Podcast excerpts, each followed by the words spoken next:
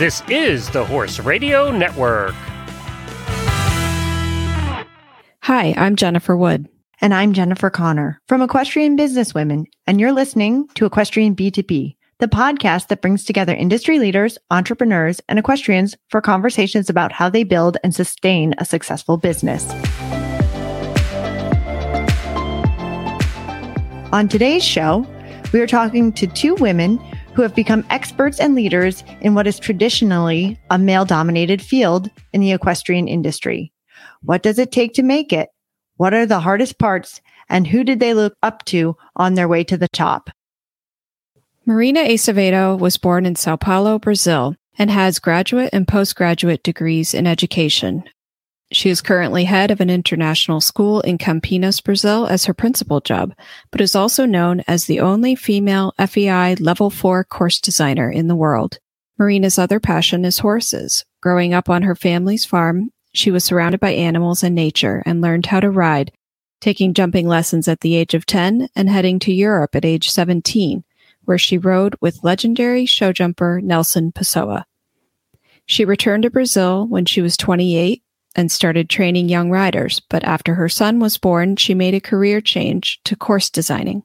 After years of hands-on training and following the F E I pathway to be an international course designer, which consisted of attending seminars, assisting other course designers, and building at several prestigious events, such as the Chio Aachen, Pan American Games, World Cup Finals, World Equestrian Games, and the Olympic Games, Marina was promoted to F E I Level four in twenty twenty. Along with her main job at the school, she continues to build around the world in South America, North America, and Europe. Maggie Wolfendale Morley is a third-generation horsewoman who grew up in the world of horse racing. Upon graduating from Towson University with a degree in public relations and broadcasting, she worked as an on-air analyst for the Maryland Jockey Club, Colonial Downs, and in her current role at the New York Racing Association, where she has been for over ten years. Maggie currently serves as a host and the paddock analyst for the N Y R A-produced show America's Day at the Races for Fox Sports. She also stays very hands-on with the horses, serving as an assistant and exercise rider for her husband, Tom Morley, and she has retired and retrained several of her father's and husband's former runners, producing the podcast Off the Track about off-track thoroughbreds on In the Money Media is a passion project for Maggie, as she gets to share the stories of the people who have given former racehorses a life and a career away from the track. So I wanted to start off with Maggie, and if you could tell me how you got interested in your field and kind of like the story, who influenced you and, and how you got going, both in the thoroughbred industry and then again um, in commentary. So uh, I was one of those fortunate people to be born into the racing industry. My dad, a trainer, and my mom always in the barn with him as well.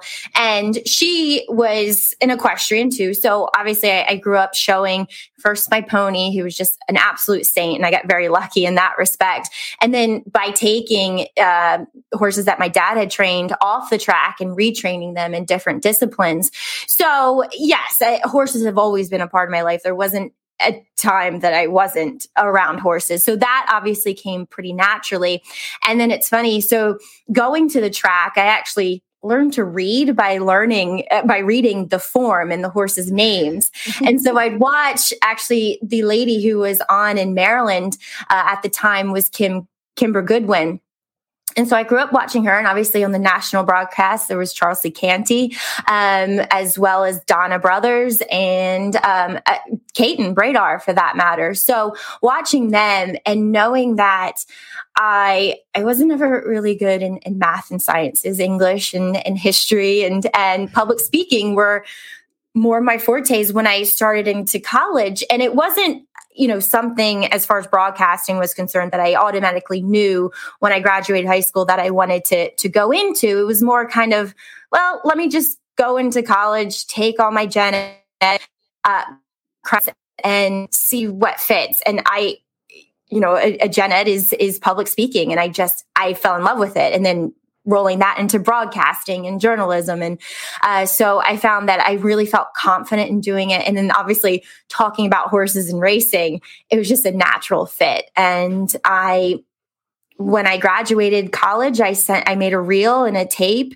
and resume and sent it out to every track in the country, and, and found myself very fortunate, and T V G and the other uh, H R T V at the, at the time, and found myself very fortunate that the New York Racing Association were the ones who contacted me with the most interest.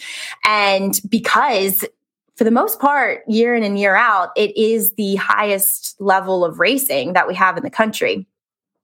So, and they were looking for someone to be in the paddock, to judge horses and, and give analysis based on physicality. And that's something that came very, very naturally to me. Uh, so it, it was just a perfect fit. And I know I've, I've gotten fortunate, but I've also worked really hard at, at it. And it wasn't, the horses were a natural factor for me, but the, the broadcasting I had to learn. And, and it was just about the reps and overall feeling comfortable with yourself. You know, it's funny. I have a friend who's in standardbred racing, and the same thing happened with him. He actually went to the reading teacher and he said, you know, honestly, I don't really need to learn how to read anything except the race program. He was in like fifth grade. Yeah. Like, yeah, I don't need to know. Uh, um, so Marina, you're in a very unique position because you are actually the only female that's four-star rated and an Olympic level course designer. So can you kind of explain to us how you got interested in that, and, and who were your influences? Well, it's a little bit like Maggie. I grew up in a family's farm, so I had the chance to be surrounded of uh, animals and nature. And I had the opportunity to ride a horse. And when I was seventeen, I went to Europe, where I had incredible experience to ride with Nelson Pessoa, that was, and for me, still one of the best riders in the world. And at that time, I learned a little bit more about all the sport, not just ride the horse. I understood a little bit how it works, all the industry, right? Everything that it's around on the background or on the top level of the riders, all the grooms, the truck, and everything that I, I never thought here in Brazil before. But, uh, well, something happened. I never thought in my life that one day I become course signer. As Maggie said, it became natural. It fit like uh, something that just happened. Uh, I had my son when I was twenty-five. And after that, I wouldn't like to ride anymore. And uh, but I loved the horses. I loved the horse show. I loved to be in the field. And I started to walk a little bit to visit uh, the course designers. And just come. Like, uh, if you ask me when you decided, I just decided after my baby was born, and I started to, to be in the field and understand a little bit that I could do something for the riders that I still can learn in every day. So I think it's happened like that. Mm-hmm. And uh, Marina, what were the biggest challenges that you had to overcome in order to start a career in course design? Well, as you know, I live in Brazil, so I'm very far away from the top level. Mm-hmm. And for me, I think it was very hard to follow all the pathways to the international course designer. And mm-hmm. It was a long way, not on the time, not too long, but regarding all the distance that I had uh, to go Brazil to Europe or Brazil to North America, South America, and everywhere. The costs of every time that you learn something, we have to, to go by yourself. Nobody can put money for your learning, so you have to learn. So this was something that was hard to live in my family. So I, as I said, you, I had a baby at the time, a uh, son. And every time that I had to travel and leave my son home with my husband or my family, it was hard. So, yeah. uh, so I think the hardest part for me, the challenge was to leave my family behind me.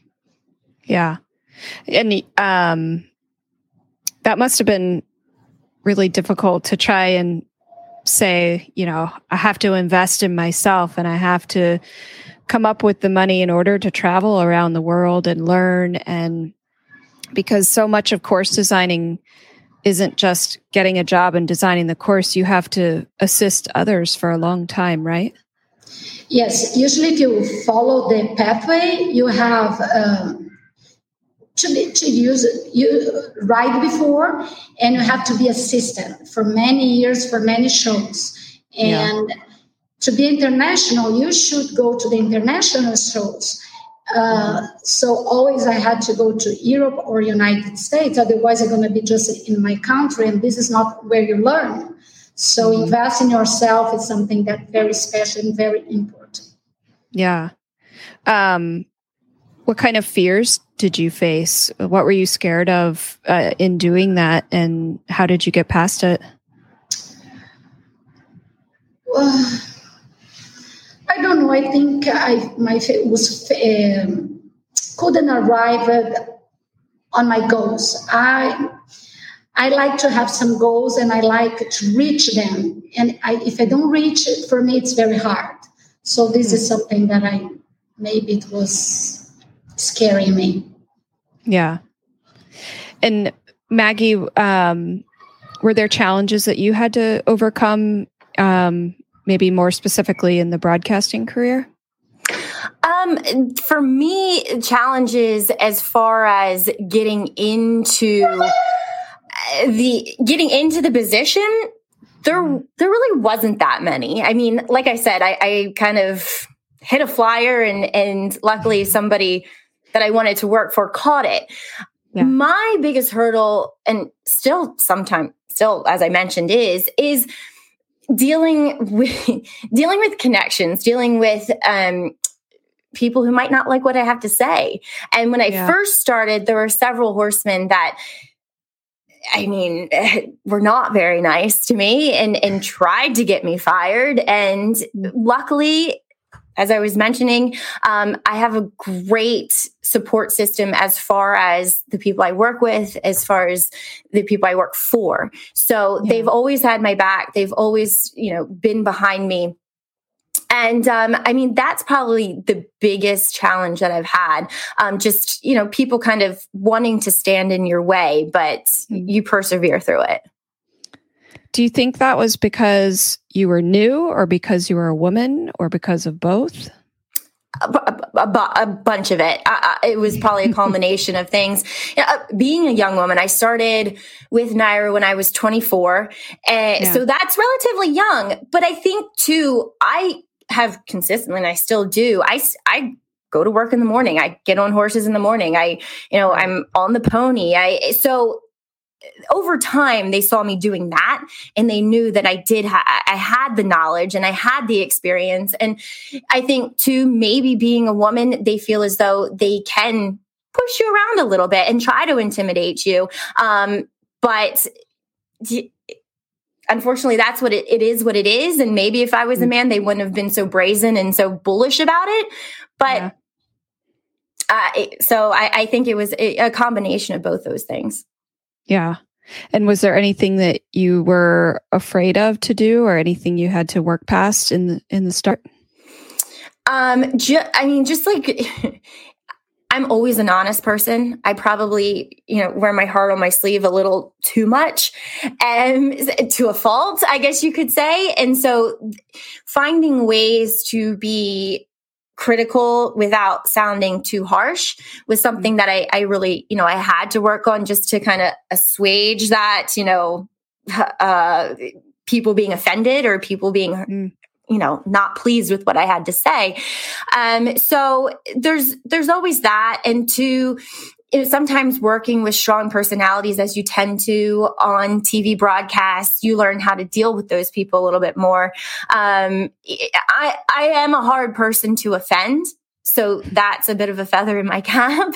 Uh, so, um, so, but I could see where other people or might be in the position I am, and working with those strong personalities, that you might get, you might feel as though you've been, you know, downtrodden on, or uh, don't really have a voice. But that's nothing that I've ever felt or experienced. Yeah. Did you ever feel like you had to edit yourself? Oh yeah, uh, plenty. But I've I've mm-hmm. I've learned how to to achieve a happy medium with with being honest, par- parlaying what I want to say, um, but not, you know, keeping it P G. I guess, like yeah. a better way to put it. Right. And Maggie, do you think that that's the most difficult part of your job, or is there something else that's really difficult? Uh, that I would say was at first. Um, now it's time management is the biggest challenge because, like Marina, I have two kids. I have two young girls, um, and I have a husband that has a business too that uh, I like to tr- try to stay involved with. with as a trainer, um, that he is. Uh, so the time management is probably the biggest challenge that uh, is thrown my way daily. And then yeah. they're probably going to ride ponies, and then it's going to be even harder, right? Well, see, so I did this reverse psychology thing with my first one. I got her a pony. We we got her a pony before she was even one, and it's a mini, and she wasn't completely broke, and she was pretty difficult to ride. So I think Grace has been like, mm, I just like to pet them. I'll be your groomer. So it may be the, the second one's probably going to be the one that wants to ride, and Gung-ho, that will take up a yeah. lot of my time as well. Yeah. Yeah. And Marina, what do you think is the most difficult part of your job? Uh, for me, um, it was very hard to be away from home, that I said before, but I feel that every time I am in transit, like if I go somewhere, it takes twenty-four hours since I leave home and I arrive at the hotel, or leave the hotel and coming home. So this is the hardest part for me, and it was difficult at the beginning. It's like always at the hotel, always at the uh, airport. I feel that I don't have routine with my family, with the gym. I like to do it at the gym. And now I become older, and I feel that I need more gym, and I have less time. So it's a, like a mix, at like in, in between uh, what I'm doing, what I did, what I have to do, you know? This is organize the time for everything. You know, yeah. I, I found it really hard after COVID because I was home. I travel a lot for work also. And I've I've really found it hard to get back into the routine of and, and balancing it because I had such a good routine during COVID. And now now I'm back on the road, hotel gyms, you know, trying to figure it all out. And I, I really struggled the first couple of months. I mean, now I'm I'm back into a pretty good routine, but it, it's hard. Yeah. It's like, uh, for me, it's the same. The twenty, now last year, uh, I haven't traveled. So it was amazing to be home for one year. It never happened to me since I was seventeen, I think. Every weekend at home, it was amazing. Same here. Yeah. I, Maybe sometime I need a break. Yeah. Yeah. yeah. It does make you think that, right? Of, of, uh, maybe cutting back and, and adding that back into your life. Yep. Um, Marina, what do you love most about your job in the course designing? Well, what I love is to learn with uh, everybody. Like I live in different cultures because we live in different, uh, I work in different countries, different continents, different uh, level. So for me, this is really nice because we learn every day. Every course that you build, we have a different result. And with that, we have a new challenge for the next week.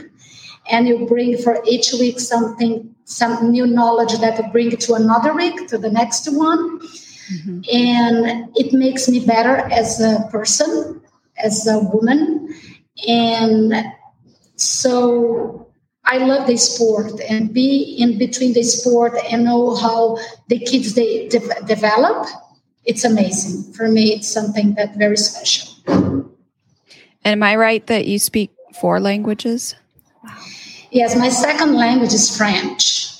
Okay. And then Portuguese is my language. And then French is my second. Then Spanish and English. It's not a good one, but I'm trying to. I think it's pretty good. Yeah. He's amazing. I think your English is better than any other language that I try to speak. Oh, yeah. For sure. And um, Maggie, you know, obviously you grew up in the industry and horses have always been a part of your life, but what do you think you love most about your job? I mean, it sounds like the obvious and uh, kind of, you know, trite type of answer, but being around the horses is what I love most. Uh, there was a time when I actually interviewed with T V G, uh, but the, you know, the bulk of the work was going to be done in a studio. And that was just, no, no thanks. I like being, no matter, I'm like the only one, like as far as our team, that doesn't mind being out when it's like twenty degrees. Everybody's like, oh my God, it's so cold. We have to be inside. I'm like, nah, I, I'd much rather be out with the horses. They're there and going out in the mornings, still being able to do that um, is an essential part of, of my life. So I, I think that's, that's just the best part of it, is just being able to be around the horses all the time. I get to go to work and look at horses. I mean, what, that's like a dream job.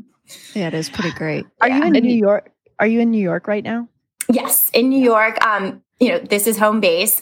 This is where we'll be, other than, you know, the two months up in Saratoga, still New York.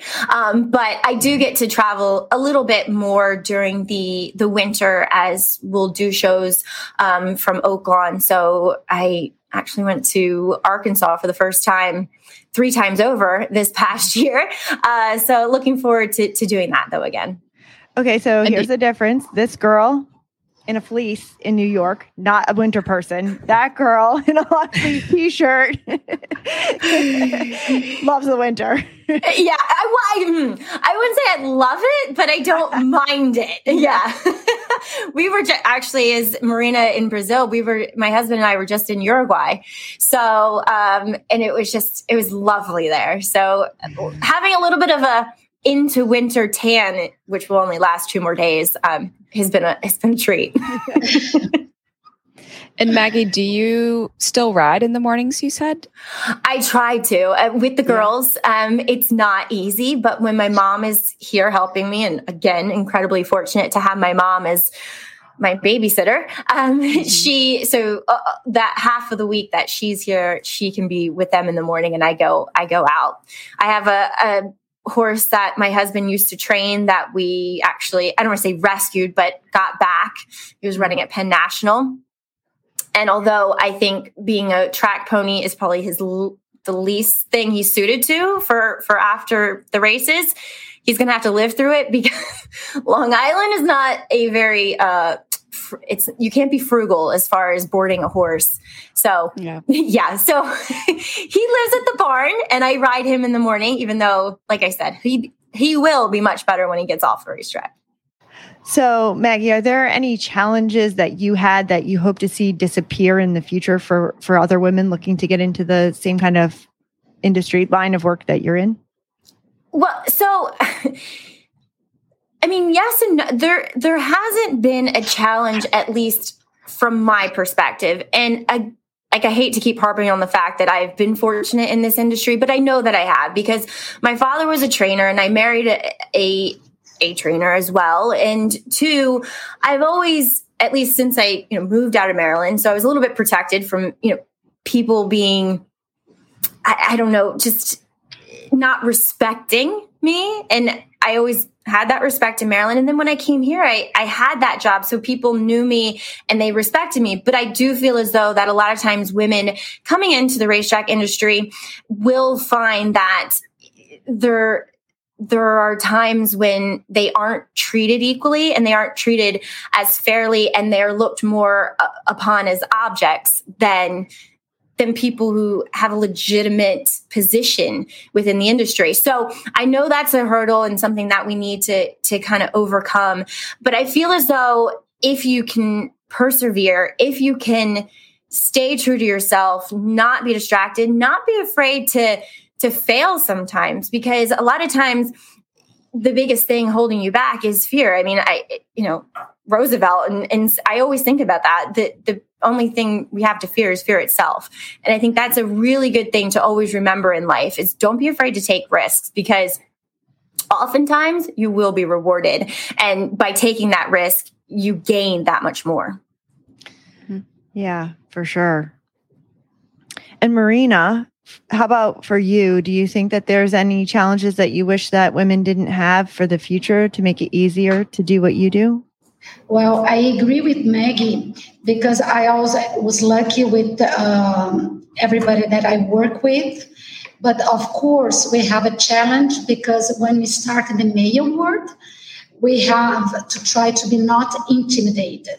So they try to do it because it's like they, they are, not because they are trying to push us. But I think it's the, the world is still a little bit in that way. Mm-hmm. So we have to be more confident. We have to show them that we have the knowledge enough to run our job. So show the organ- uh, that you are very organized, that you're competent, and you can manage the people. Because I think we, as a woman, we know how to manage the people better than the men. So we can use this uh, by our side. We know how to go everywhere, how to be, like if you work with the kids or if you work with the groom or the staff or even the owner. I think you have to show them that you need to be respected. Yeah. And I think that, you know, in the equine industry as a whole, I feel like we've had this conversation a lot, Jen and I, and, and other women that we brought on, that, you know, it's funny how there's so many women involved in the equine industry, but there's, there's so many men that end up being at the top. And like, what is that? What can we pinpoint that we can all work on as women to make it so that women will be, there'll be more women at the top? And I think you're right. Like, a, I think it's a confidence thing. That's exactly what I was going to say. I think it's the number one thing is confidence and not being, just not letting the, the static, the noise get in your way. Mm-hmm. And the other side, I think it's hard for a woman to be on this, this job because, as I said before, we have to travel a lot. We have to leave the family behind us. So you have to ask yourself, this is what you really want to do. Mm-hmm. This is yeah. because then uh, once you start, you can go, okay, every time you can go back, but it's nice to know before you start your goals and prepare your life in this way. I love what I do. I love what I do, but it's not easy. Even for yeah. a man, it's not easy. Yeah, there's certainly a lot to sacrifice when you're traveling. I mean, how many weeks out of the year do you have to travel if you're at a top mm-hmm. level course designer? I mean, it's, it's at least half the year, if not, you know, thirty, thirty-five weeks out of the year. Um, I think that's a big sacrifice for women yeah, who is. want to be with their families too. And um, so, and um, Marina, do you think it's hard for women to get into course designing specifically? I mean, I know we've talked about what the challenges are, but do you think it's open for women as well to pursue that field? I think it's very open. Even now, I think more and more we have women coming to this, uh, to this job. And I never thought from anyone like as rider or owner that uh, because I was woman, I was not charged for that. Mm. So I think it's open. Mm-hmm. And it's really nice to be a course designer if you don't want to ride anymore. And you need more and more course designer because the industry is coming bigger and bigger. So, and as you said, it's impossible to work that, like thirty-nine weeks a year. Yeah. You don't have imagination. So I think right. you do like, no, it's it's very hard. No imagination. Yeah.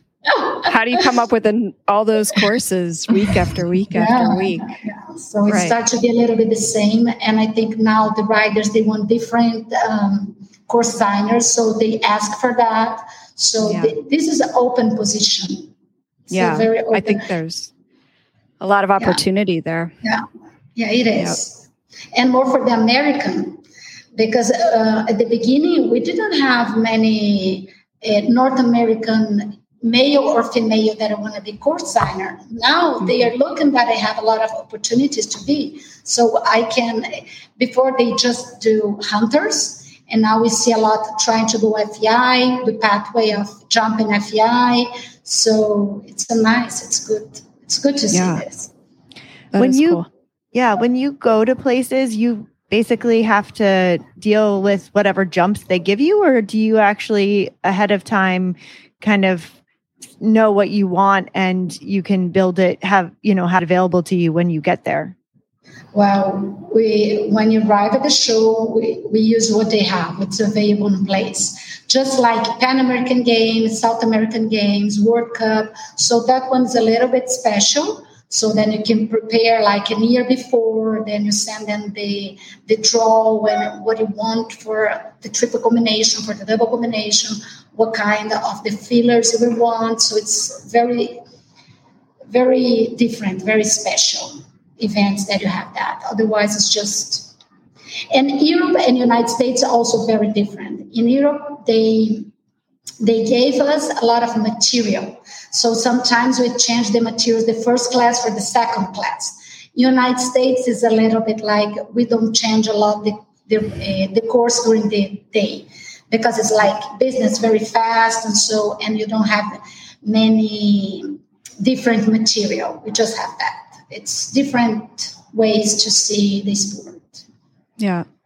I think usually in America, they're just trying to, they have so many trips to get in the ring. You yeah. don't have time to swap out all the jumps in ev- yeah. from class to class.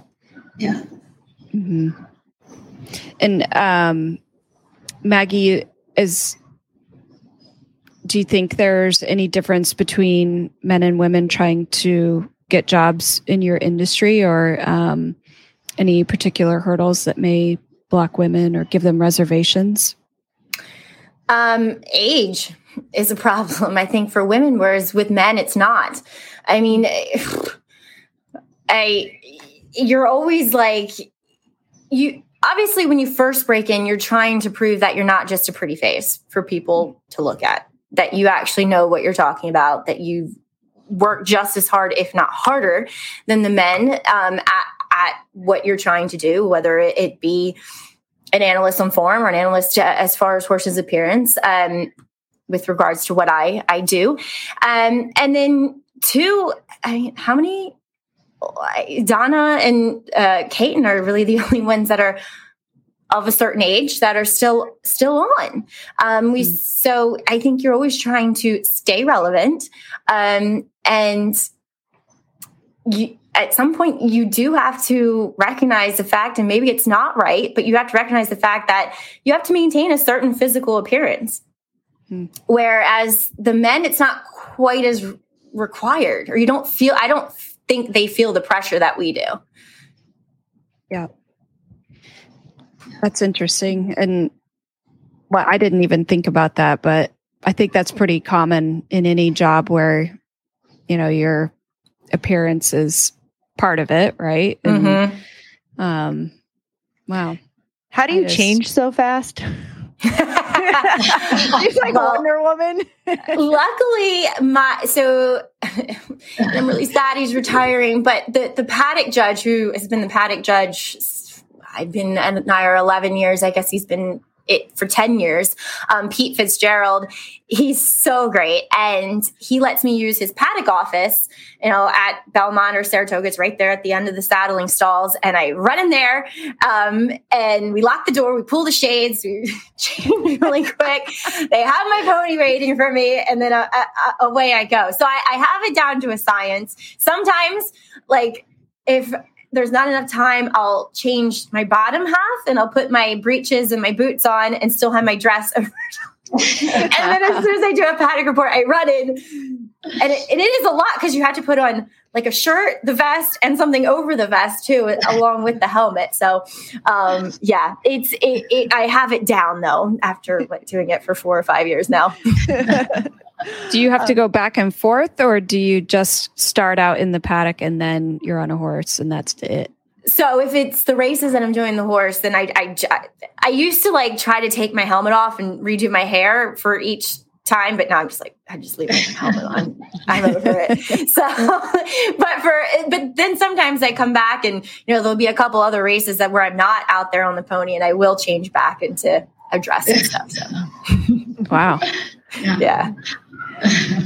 In the mornings, do you go out and I know you said you ride, you work horses, but do you also kind of watch workouts of other horses that you know are going to be racing soon so that you have, so you get your information? Because I mean, listening to you, it feels like you like, you really know everybody, all the horses on the track all the time. Well, to be fair, um, X B T V has done a great job of posting many workouts, but yes, you know, I do, like I said, I have Xandar who I will sit there and, and watch workouts um, on as well. So there's that. I, I used to be able to do that a bit more prior to children.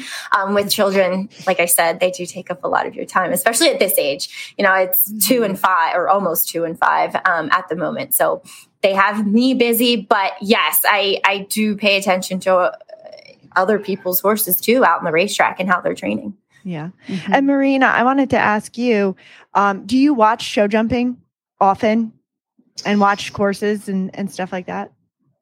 Uh, less than I should do. Sometimes when I'm home, I really want to relax and I don't know what. Watch a lot of shows, and, but I like to watch like the big events like World Cup, W E G, Olympic Games, and uh, like some special shows in Europe. But I'm not really like watch every weekend. No, I'm not. Yeah. Do you think that helps you when you can see what other designers are doing, or do you like it better where you stay fresh and come up with it on your own? I think I prefer to stay fresh because when you look a lot at another course designer, you try to do something that looks like um, someone that's not you. So I think all the course designer has your own talent, your own feelings.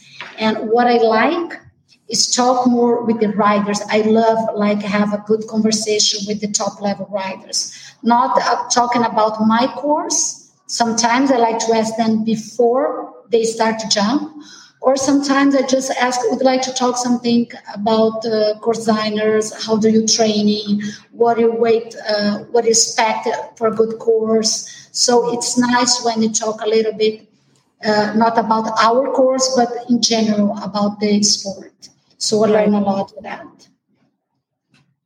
Cool. Yeah. So Maggie, is there any certain steps that you've taken in order to further your career? Um, hmm. To further my, I have just been able to, well, I mean, there's the one thing of, of seeing like a, a voice coach and, and using him and, and using that. And two, just, I've always just tried to take on as much work as I possibly could. And maybe now ten, eleven years into it, I've become a little bit more selective, but I just think that getting as much experience as possible and at times early on doing it for free, but still you get that wealth from with the experience that you gain and the repetition and just, so I think that's something that I've done consistently throughout my career, um, to just to try to be better and to try to stay relevant. And I, And, you know, mentioning the travel, I think actually traveling has helped me, um, being able to go to different racetracks and obviously working with other people, but seeing horses from different jurisdictions and just very specifically, you know, maybe those horses circle back and are in New York. And that provides a little bit more insight for me from the day-to-day standpoint of looking at these horses in the paddock. But like I said, just seizing every opportunity that I think could be a positive one and trying to do it the best of my ability has been a major part of, of building my career, of taking the, the next steps. And Marina, how about you? Have you taken any certain steps to further your career? Yeah, I think again, like Maggie, I think we have uh, to listen the voice of someone. I love to have a coach that helped me a lot to get my steps. Work hard. There's nothing that better than work hard and be, um, in all the shows that you can to get experience. And I think you have to be involved with all the organization, not in my case, just the course designer.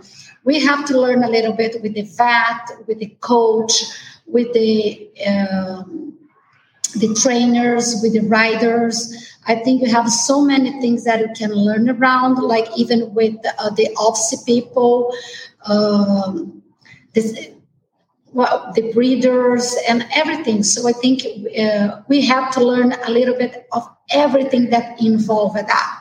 Because we, we have to learn about the footing. We have to know if you put horse, what's going to happen with the horse. So the fat can help you a little bit.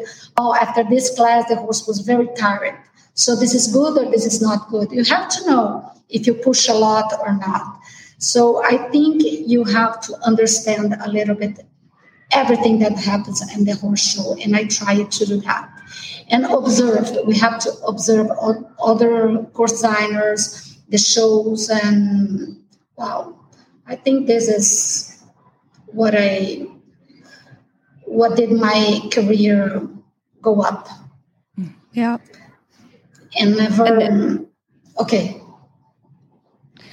And is there, are there very specific um, criteria you have to meet as you go up the levels, like, you know, your level two course designer, level three, like what did it take to get to that level four for you? Well, you can never give up. I let you know that sometimes I thought to give up. Like uh, they change a little bit the pathway to level four uh, after Brazil Olympic Games. And it was so hard. Before it was just to be assistant. And when I was there, it was like I had to build fourteen shows, three, four, five stars, uh, South American or North American, two Nations Cup. So it's not easy to build because it's not very easy to be invited to build that shows. Because right. If you're not yet level four, how they can uh, hire you to build that? You have yeah. to show them that you can do it. So as I told you before, I was lucky with all the owners of the shows that put me there, that believed in me, trusted me. And so you can give up. Sometimes I thought it's impossible. And now they are trying again to change a little bit the pathway to give more assistance and not build all those. Because when you saw the schedule of the North America, you don't have all these shows to like three course designer do it. Right. So sometimes it's hard, but not because yes. I'm woman. It's hard because it's hard. yeah. yeah. For anyone trying to do For it. For anyone. I'm sure. Yeah. Is there um, specific advice you would give just to women who want to further their careers? Yeah, this is what I not give up, and also be yourself. I think you have to be yourself, to trust you, to be organized, to observe the result, the anal- na- analyze, analyze, how do you say? Analysis, yeah. Analysis. Analyze, yeah. Yeah, what you did before, what you have to do next, uh, and self-analyze. Everything that you do. And uh, today I can see that if it was not level three or level four before, today I can let you know that it was right. I was not prepared for that. Mm. And always we think that we are prepared, but we're not. So good that you have time to arrive there. And when you do a show that you always want to do, you're going to do it very well. You're yeah. going to be prepared for that. So I think everything arrived in my life on the right time. Yeah. So it was a long way. It should be. So yeah. this is what I say. Never give up. The thing's going to happen. Yeah. And Maggie, is there advice that you have that's specific to your field? Uh, as we kind of mentioned before, confidence is is really key. And you, doubting yourself, you're going to doubt. You're going to trip yourself with what you're saying. You're going to not, you're not going to relay yourself in that confident demeanor, in that people are going with what you say. I mean, people are taking your analysis and putting their money on it. So you have to be very confident in what you're saying. And to echoing what Marina said as well, it's just the hard work, just doing it day in, day out, staying true to what you, and I mean, I think as far as advice is concerned, like I said too, it, don't be afraid to take risks. You you can't you can't be afraid to be wrong, at least in my line, because we're kind of like weathermen at the end of the day. We're going to be wrong sometimes. so, um, you Those know, horses don't always do what you want them to do. This is, they always make you humble. And two, you got to be able to have a thick skin. People are going to, I mean, I, there's some, social media is brilliant and the devil at the same time. Uh, so people are, it's, it's a platform for public opinion, which people can not uh, show their face. Um, so it's, you know, the cowardly way to have an opinion, but you have to be able to take it and you can't really let it affect you too. Mm-hmm. So having a thick skin, being confident, and hard work. That sounds like a pretty good formula, no matter what industry you're doing. You're in. Exactly. Yeah. Yeah. And so um, at the end of our conversation, we always do the same um, rapid fire questions for each episode. So Jen usually starts with the first question. Yeah. So Marina, we'll start with you. Uh, what is one action that women can take to make a dig- big difference in their lives?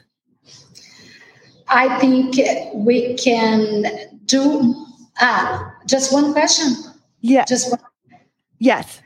Just one, one action. Word. One action. Yep. Action. I think we do. Um, how I can say? We can do more than one thing at the same time. So the woman can do one more thing that at the same time. So this is really good. Make a difference. Multitasking. Yeah. Yes. Multi- I couldn't find this word. Sorry. Yep. Very right about that. Yeah.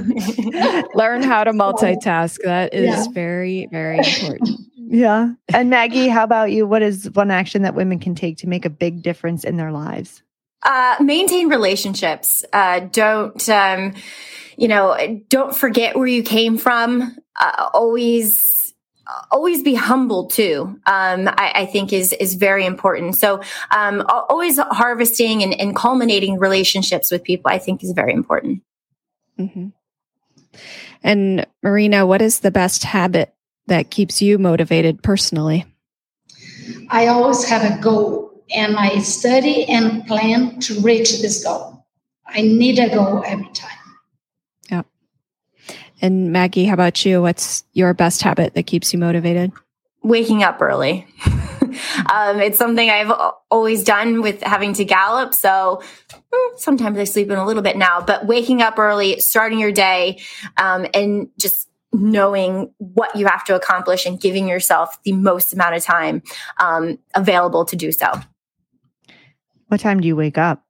Sometimes it's four thirty, uh, and then sometimes I let my fi- my four-year-old wake me up, which is usually like six. But yeah, yeah, yeah, that's rough. Yeah, uh, Maggie, what's your favorite horse movie? Casey's Shadow. Oh, yes. Yes. I don't know. You're the first one. person to say that. And yes, one hundred percent. It's my favorite. It's, it's, it's old. Um, it, but I feel like as, I mean, it's, it's definitely racing, but I feel it's the, besides people trying to poison that the horses, that does not happen. But I feel like as far as characters are concerned, it's the most truest to what the racetrack's like. Yeah. Yeah. What's the name of the movie? Casey's Shadow. Casey's Shadow. I'll have to look yeah. that up. Yeah. and and Marina, what's your favorite horse movie? At, at not the um, movie, but the series. I love Heartland. Even though that's not real, I could watch all kinds of horses, sports. So I like it. It was like very, very easygoing. So I like it. Yeah. Nice. Yeah. Cool. And be, mine, Casey's Shadow is actually loosely based on Randy Romero, um, of his life and his father. Really? So oh there's a little bit of true story yeah. huh. factor to it. I don't know. I don't know what, yep. Yeah. Google yeah. it now. Yeah. Yeah. That's a family favorite of my family's. Oh, cool. I love it. Yeah. Same here. Same yep. here. Well, thank you guys so much for joining us today and talking about, um, you know, how you've persevered and succeeded in your industries and really broken that ceiling. And um, I think you're both really um, someone that others can look up to in the industry. And we really love that you came and talked to us today. Well, thank, thank you, you so much. And it was really an honor to be on with Marina as well. And I love the f- fact that you guys have taken some two people from, although we're both equestrian, totally different worlds, for, mm-hmm. for lack of a better way to put it. And, you know, we found so many common threads throughout. Yeah. Thank you what, very much. It was lovely. I love it too. The same idea to understand a little bit, to learn a little bit more. Thank you. Yeah, yeah. for sure. That's what we love thank about this. Guys. Thank you so Definitely. much. Thank you. Well, I was really excited to get to talk to Maggie today and Marina, but I am like a huge fan. Like I was kind of fangirling over Maggie because I do really do watch a lot of racing and thoroughbred racing. And I just think she's pretty outstanding in what she does and how she does it. So I was glad that she was able to make it on in as a guest today. That's really kind of a male dominated field, is commentating. And even just like reading the race program and being an analyst for racing, she does like a really excellent job.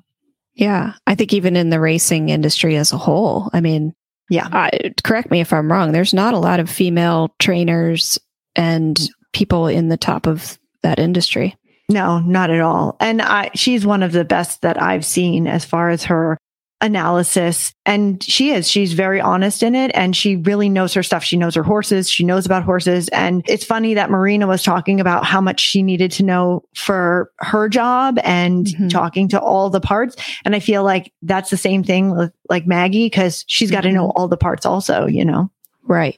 Yeah. You can't just show up and talk intelligently if you haven't studied and know everything that goes into bringing these horses to the track. Or like Marina said, knowing what the footing is like and what kind of horses are there and who the riders are. And I think horse designers have one of the hardest jobs at a horse show. And they're usually the ones that get maligned first if something. Oh, I know. Like um, earlier this year, I went to the Hampton Classic and they had one day of on the Grand Prix field, and I showed up the next day and they had ripped up the entire Grand Prix field. Yes. Because- yeah. The some there was just something not right with the grass, and they made yeah. it into a sand ring overnight. Yeah. Can you imagine? Like you okay. have a course set for a certain type of huge field, and then yeah. boom, it's a sand ring the it's, next day. I, it was amazing. I was watching the trucks because I was there that Monday, and I was watching the trucks take it. I'm like, what, what is going on? Yeah. So yeah, the course designers must be like, oh wow, like that's pretty yeah. big change. I just, it boggles my mind of how they can just come up with new ideas and new tracks every week. And I think it's really cool how she was able to explain everything that goes into it. And I think it's a really hard job to not only move up the levels, but to maintain over the years, because you have to keep doing it in order to get invited and yeah. get yourself known and have other horse show organizers hire you. And like she said, what it took to get to that top level was a lot of sacrifice and a lot of time and hard work. And I know a lot of people really love the way that she designs, and she knows horses, and she was a rider and she competed. So that really brings a lot to it. And I think it's really cool to see her name among those top course designers. I think there's only like thirty-six in the world that are wow. level four. Wow. And she's the only woman. Dang. That's amazing. That's a, quite yeah. an accomplishment, really. It really is. Yeah. And she's been doing it for a long time. And that's, I think it's so cool to see her accomplish that. Yeah. And, and like you said, they, both of them have to kind of stay relevant in their field, right? It takes a lot to stay relevant. It does. And, you know, I think, I don't know about racing, but in show jumping, like things are changing so quickly, I feel like. And even from ten years ago, course design is so different. And the materials that they use and yeah. the way the horses go, and, you know, how technical and delicate everything is now is has changed so much from the past. And like you said, you have to know what's going on and be able to adjust the way that you do your work. But I think that lends itself to any industry that you're in. If you really want to be a part of it and you want to stay a part of it, you have to be immersed and be following it and know what's happening and, and work hard to keep yourself involved. Oh, yeah. I mean, I, I see it in my own career, right? Uh, I, vet, veterinary medicine is constantly changing and evolving. Mm-hmm. Regenerative medicine is a big part of it. And so we are constantly getting products, new products, changing out with old products. And so learning and knowing what they're used for, but also where, what direction it's going in is definitely something that I have to stay up on. And I think mm-hmm. I, I feel like I have a pretty good leg up on that, being involved with riding and racing, and just, it's kind of my life. So that helps me, but I could understand if there, it, I think that's what makes me a good salesperson too, because I'm being honest. I'm going to be honest about it because I use it.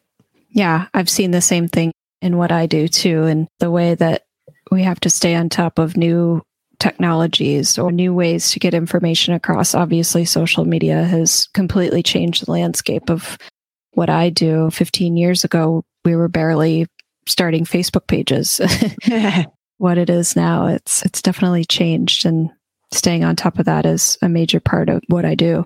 Yeah. So yeah, another awesome yeah, conversation, and loved it. Um, we will see who we can get here next. Yeah. Find the links to today's guests and the show notes at w w w dot e q business women dot com. Equestrian B two B is out twice a month on the first and the fifteenth. Find out more about Equestrian Business Women. Follow us on Facebook and Instagram. Find Equestrian B two B wherever you get your podcasts, and be sure to follow, subscribe, and leave a review. You can have all twenty plus shows of the Horse Radio Network with you wherever you go, with our free app for iPhone and Android. Go to your app store and search Horse Radio Network. Now go break the ceiling.